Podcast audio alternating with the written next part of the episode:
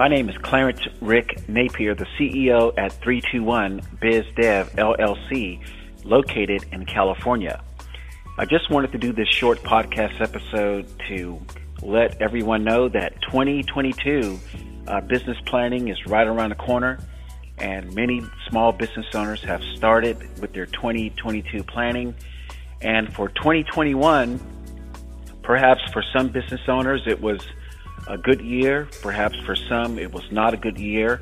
Uh, 2021 was a continuation in some respect uh, with uh, 2020. So a lot of people had to deal with uh, things that they did not know existed when it came to doing business with the COVID 19 situation.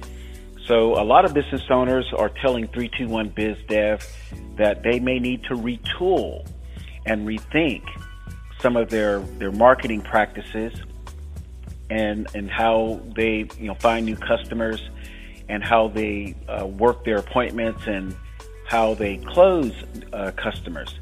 So what 321 BizDev is hearing is that productivity may have been slightly lower than before or lower than what was expected.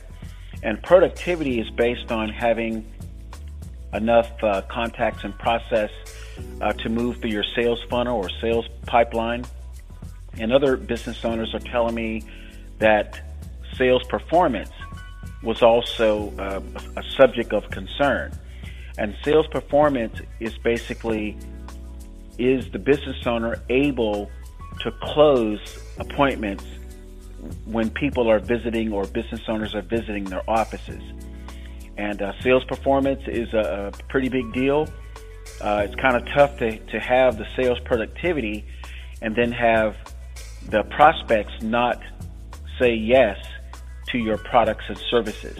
So 321 BizDev is ready to offer its support uh, primarily to white collar small business owners and to help them move forward in 2022, perhaps to make up some losses in 2021.